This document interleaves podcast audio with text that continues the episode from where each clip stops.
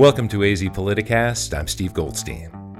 Earlier this month, New York Times Magazine reporter Robert Draper wrote a lengthy feature on Arizona's senior U.S. Senator Kyrsten Sinema, covering her childhood up to her 2024 reelection prospects as an independent rather than a Democrat. I spoke to Draper before that piece was published, and our focus was on a different wing of Arizona's congressional delegation and how tied some of them were to the January 6, 2021 attack on the U.S. Capitol. Draper's most recent book, Weapons of Mass Delusion When the Republican Party Lost Its Mind, includes information on Representatives Paul Gosar and Andy Biggs. Gosar is even on the book's cover, along with Donald Trump, Kevin McCarthy, and Marjorie Taylor Greene. Coming up, my conversation with Robert Draper as AZ Politicast starts now.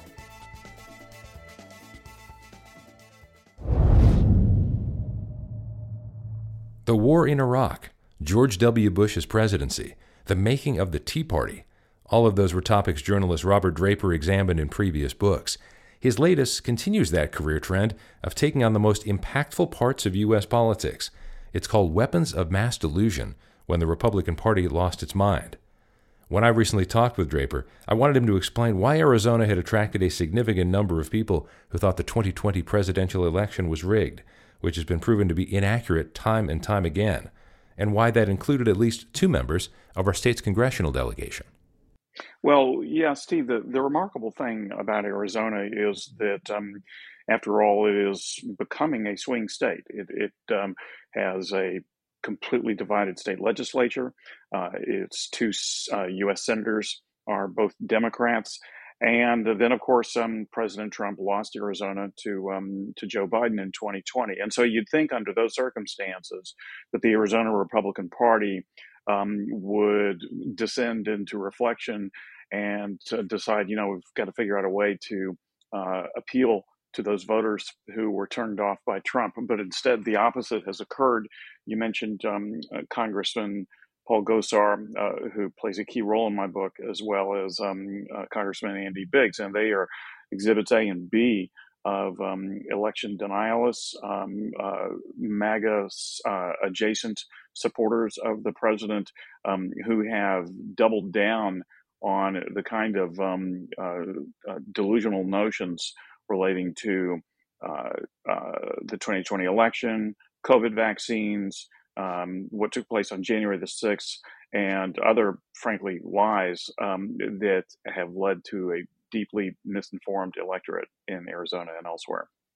To some people, uh, Congressman Biggs was a surprise because he had always been very conservative and he was the state Senate president. Ultimately, when it came to January 6th and then henceforth, did Biggs and Gosar actually seem like they were almost identically in the same orbit at this time? Um, just about yes. I mean, there's if a distinction at, at, that level is, as they say, is probably meaningless. You know, between the two. Um, what what did strike uh, um, me as interesting regarding both Gosar and Biggs was that um, uh, they may have sincerely believed um, that the election was stolen, but they also believed something else, and that was that saying that the election was stolen was the best way to prevail in the right wing attention economy, the best way to um, be invited to um, high profile events, the best way to raise money online, um, the, the, best way essentially to get ahead. And so um, uh, I, found in my reporting in Arizona, more so than anywhere else in America, perhaps, um, there is uh, a right wing media ecosystem that um, not simply enables but incentivizes um, uh, elected officials like Gosar and Biggs to say things that they know aren't true. For example, uh, in Phoenix, um, Turning Point USA um, uh, is uh, headquartered.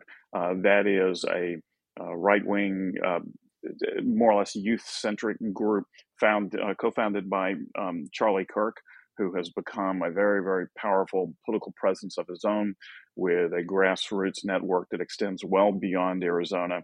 Um, Kirk is um, uh, also a podcaster, really one of the most influential people of the right, and and one of the most fluent at promoting disinformation. Um, uh, I've heard him in 2022 doing the same thing about the election, insisting that uh, it was going to be stolen again by Democrats, and um, that this was going to mark uh, you know, the the really the end of civilized society. And um, and he's one case in point, the most obvious one, but far from the only one.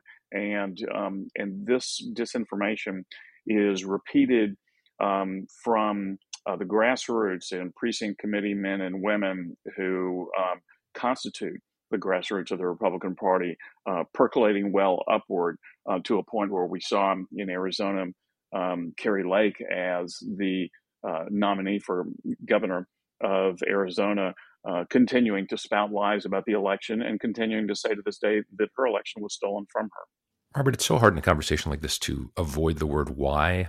What led to this being not only something that a lot of sincere people believed, but then also, to use the term grifters, a lot of grifters tried to take advantage of it? Well, I mean, uh, as to the second part, I think you've answered your own question. That that um, when there's a financial um, incentive hmm. um, to promote these lies, then you'll find people who will take advantage of that system. Um, but as to why uh, ordinary folks would believe these things, I think that um, the stolen election, in a lot of ways, um, Steve, was a kind of metaphor for this greater sense of forfeiture, or this greater sense of loss that they had experienced over the years in which America was ceasing um, bit by bit to become the America that they knew and the America that they enjoyed, and that it was being taken over by the left, by wokeness, by people of color, uh, and uh, was ceasing to become recognizable to them. So, um, in a lot of ways, the 2020 uh, stolen election notion uh, conformed to um, their experience that um, that their hard work and their rightful place in the center of America had been stolen from them, and so it uh, far from it being a new and startling development in American life, um, it actually was part and parcel of what they had been feeling for some time. As some Republicans double down on these sorts of things with the oversight, is that something that could ultimately backfire? And if it does, does the party ever swing back to that point, or if it does, is that far in the distance? Well, that's clearly the hope that we're seeing right now amongst many in the Republican Party, Steve. I mean, you, you can see the push um, by establishment Republicans, by business Republicans, to find a um, a not Trump nominee for 2024, and um, individuals coalescing around Ron DeSantis and and prematurely uh, saying that um, uh, President Trump's uh, uh quest to um, uh, to run again and and be reelected to president is dead in the water. I, I, think that these are really really premature. I do think that that um, what you're alluding to may well prove to be the case that um, Republicans will continue to lose general elections because they are so far out of the mainstream. Um, but as long as the Republican base is so transfixed by Trump and Trumpism, um, uh, it's um, and as long as the right wing media ecosystem um, exists and continues to pump lies into the bloodstream of this base, then it's hard to imagine how um, we're going to see uh, mainstream candidates uh, prevail in the primary and thus be available for the general election. After all, Steve, we saw what we saw uh, in Arizona in 2022, right? I mean, where um, uh, uh, um, you know a, um, the nominees for governor, secretary of state, um, and other offices, U.S. Uh, Senate, um, were people who embraced uh, conspiracy theories and um, were penalized for doing so at the ballot box. Uh, so there will continue to be, I think, in the foreseeable future, a divide between what the general electorate wants and what um, the Republican base wants. I, and I honestly do not know um, how or when it will come to pass that that base will be divested of these delusions um, that they have now embraced for years. And thanks to Robert Draper for joining me to talk about his latest book, Weapons of Mass Delusion When the Republican Party Lost Its Mind. Draper is a New York Times Magazine contributor, and he wrote a recent piece on Arizona Senator Kyrsten Sinema. And now it's time for the segment we're calling It's Not Personal, It's Politics.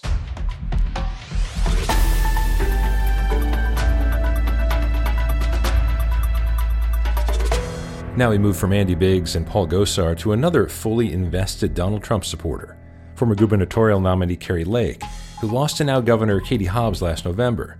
Lake is about to be a published author, though the way these projects usually work, she collaborated with a ghostwriter at the very least. The book, scheduled to be published in late June, is titled Unafraid Just Getting Started. Its cover, or what Amazon is showing as the cover at this point, features Lake with a closed mouth smile, which could be labeled as smug, and her face is projected in front of a U.S. flag. If her smile were less smug and more joyful, you might think of Steve Carell in the posters for the film The 40 Year Old Virgin. It's an easy joke to make about why Lake would move forward with an autobiography, considering a not insignificant number of her Republican peers have been moving to ban books. But she and her advisors must see some value in it. Presidential candidates, or those looking to jump into that ring in the near future, have taken the book route for generations. That abbreviated list includes Ronald Reagan, Barry Goldwater, Barack Obama, and John McCain. And whether the publicity is positive or negative, it provides an earned media opportunity. But will there be deeply held, challenging political philosophies in Unafraid, like Goldwater emphasized in The Conscience of a Conservative, or emotional, intimate details like Obama offered in Dreams from My Father? Doesn't seem likely when the promotional lines include, quote, It's a story of a woman who takes a sledgehammer to every obstacle she faces, end quote. So the book is probably just another opportunity to make public appearances and do TV segments to give producers and hosts a reason to talk to Lake more than six months after she lost an election and before she makes an official announcement about whether she's going to run for the U.S. Senate seat currently held by Kyrsten Sinema. Now, Senator Sinema, with a unique backstory, legislative accomplishments, the designation as the first Arizona Democrat to win a U.S. Senate race in more than 25 years when she was victorious in 2018, and near constant controversy over the frustration and anger she's generated among her former fans in her former political party, she could compose an intriguing, hard to put down book that has bestseller potential. Technically, Sinema is already a published author with Unite and Conquer How to Build Coalitions That Win and Last, but that one hit bookshelves a couple of years before she was elected to Congress. And since Kari Lake's book will be available in June, and likely Democratic U.S. Senate nominee Ruben Gallego saw his life story put on the page in 2021 in They Called Us Lucky, the life and afterlife of the Iraq War's hardest hit unit, Senator Sinema shouldn't wait too much longer to tell her own story in print, both because of how fascinating it could be to learn about the senator in her own words, and because, if odds makers are reading the signs accurately, she may not be called a senator for much longer.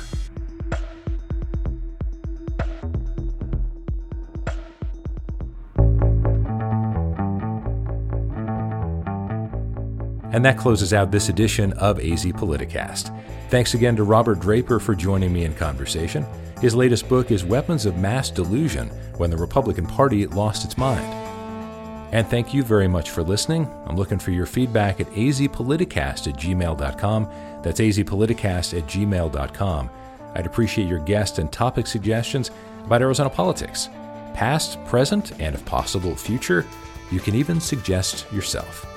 Music for this podcast is from Epidemic Sound. AZ Politicast is available on Apple Podcasts and Spotify.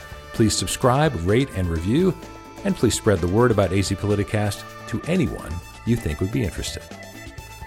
I'm Steve Goldstein. Thanks again for listening to AZ Politicast.